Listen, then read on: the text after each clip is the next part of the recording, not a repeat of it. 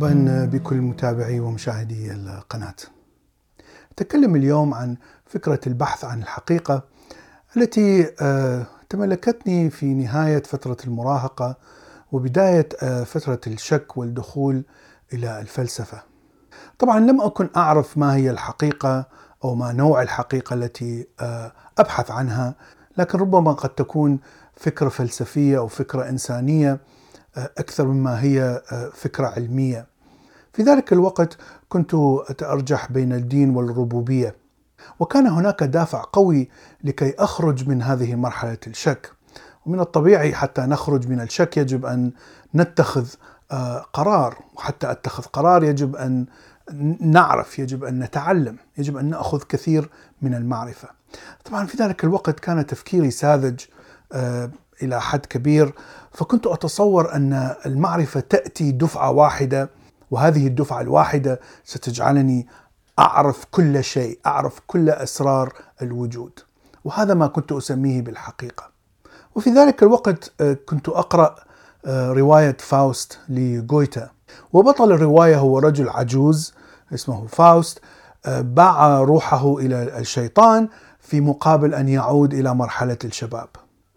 طبعا أنا يعني قرأت الرواية وفهمتها بشكل سطحي ولم تعجبني هذه الفكرة، لماذا تبيع روحك حتى تعود إلى الشباب وتتغزل بنساء؟ ففكرة أن أنك تبيع روحك لأجل متعة جنسية كانت فكرة مقرفة بالنسبة لي.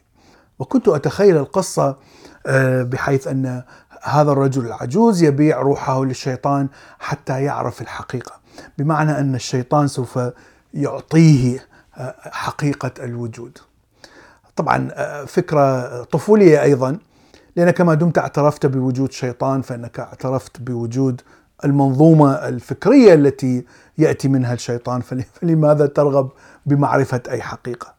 لكن فكرة الحقيقة يعني ظلت موجودة في في فكري وكنت أقرأ كثير من الأفكار الفلسفية الأديان أخرى وحتى كتب أدبية من الأدب العالمي حتى أصل إلى المفهوم الإنساني للحقيقة، ما هي الحقيقة؟ كيف يصل الإنسان إلى المعلومة المطلقة التي لا يمكن أن يكون فيها أي نقيض؟ لأن كل المنظومات الفكرية التي تعلمتها الأديان، الفلسفات، كلها كانت تحمل تناقضات وكلها كانت تحمل مشاكل فيها. فلم أجد أي فكرة مطلقة لا تحوي على أي تناقض أو أي مشاكل. ولهذا ظلت هذه الفكرة فكرة الحقيقة موجودة. وبدأت أبحث في الفلسفة عن ما هو المطلق وما هي الأفكار التي وصفها الفلاسفة بالمطلق. وأول نظرية تتعلم منها الأفكار المطلقة هي نظرية أفلاطون والأفكار الأخلاقية المطلقة. ومن هنا الفلسفة المثالية تمتد من أفلاطون إلى كانت وتشرح بأن هذه الأخلاق الفاضلة هي الحقائق المطلقة التي يحاول الإنسان أن يصل إليها. لكن هذه لم تقنعني بأنها حقيقة مطلقة، لأنها كانت أفكار إنسانية بحتة ليس لها علاقة بالواقع وليس لها علاقة بالكون المادي. الفكرة الأخرى المطلقة هي فكرة الإله أو الله.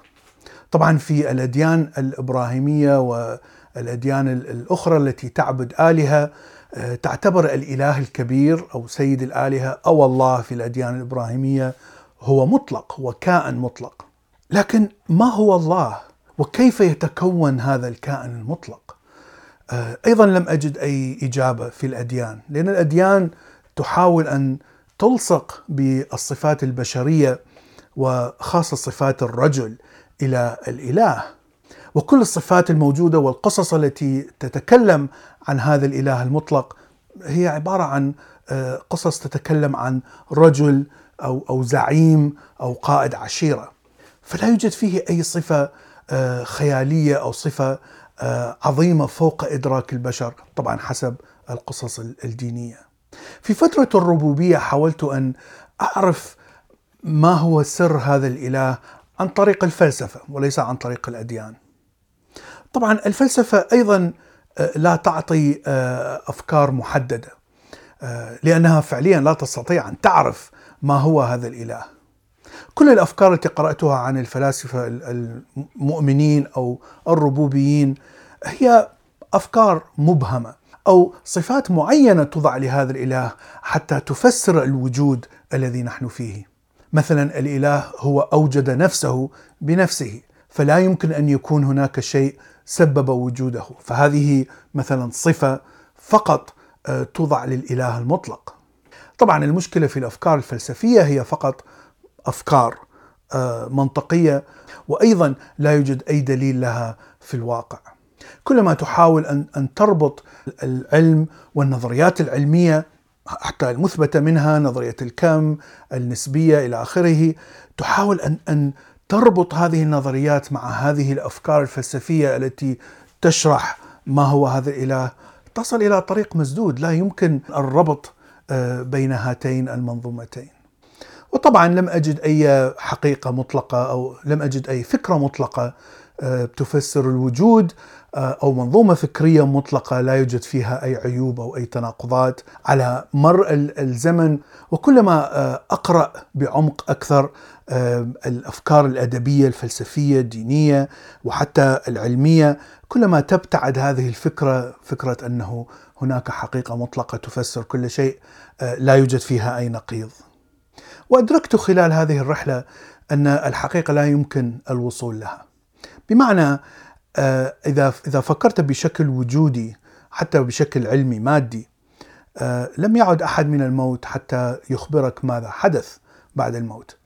لا يستطيع أحد أن يسافر إلى الماضي حتى يعرف من أين جئنا مثلا. وأيضا العلم آه، لا يفسر هذه الأشياء، لا يفسر ماذا يحدث بعد الموت، لا يفسر ماذا حدث قبل الخلية الأولى، ما لا يفسر ماذا حدث قبل الانفجار العظيم إلى آخره، هناك فقط افتراضات. وهذه الخلاصة التي وصلت إليها آه، أدركت بعمق المأساة التي يعيشها الإنسان. وهنا تذكرت مقولة لسارتر يقول أن الإنسان هو غلطة الطبيعة لأنه امتلك الوعي الذي يجعله يفهم هذه الحقيقة أنك لا يمكن أن تعرف إلى أين ستذهب ومن أين أتيت. وهذه المرحلة كنت لا زال مصاب بمرض الكآبة ولهذا كانت أفكاري سلبية دائما. في السنوات الأخيرة بدأت أفكر بالموضوع بشكل إيجابي أكثر بحيث أن فكرة الحقيقة المطلقة بالنسبة لي هي فكرة خيالية وبدأت أبحث عن حقيقة نسبية بمعنى أنك آه، تحاول أن تعرف ماذا يحدث لك في الوقت الحالي وكيف تستغل الوقت الحالي أو معرفة التي تستلمها في الوقت الحالي لتحسن الحياة. لأنه لا يوجد فائدة من أن أن تفكر بأنك تعيش مأساة لأنك لن تعرف أي أي حقيقة. لكن هناك فائدة إذا بدأت تتعلم المعرفة التي تساعدك في حياتك الآنية وهذه الفلسفة الإيجابية التي آه، أتت من الوجودية مثل نيتشه وسارتر آه، بحيث تقول أن الإنسان يستطيع أن يخلق مستقبله يستطيع أن يحسن من الواقع آه، بغض النظر عن كل الأفكار السلبية التي تعيق الإرادة. هذا ما أردت أن أقوله اليوم، شكرا لكم وإلى اللقاء في حلقة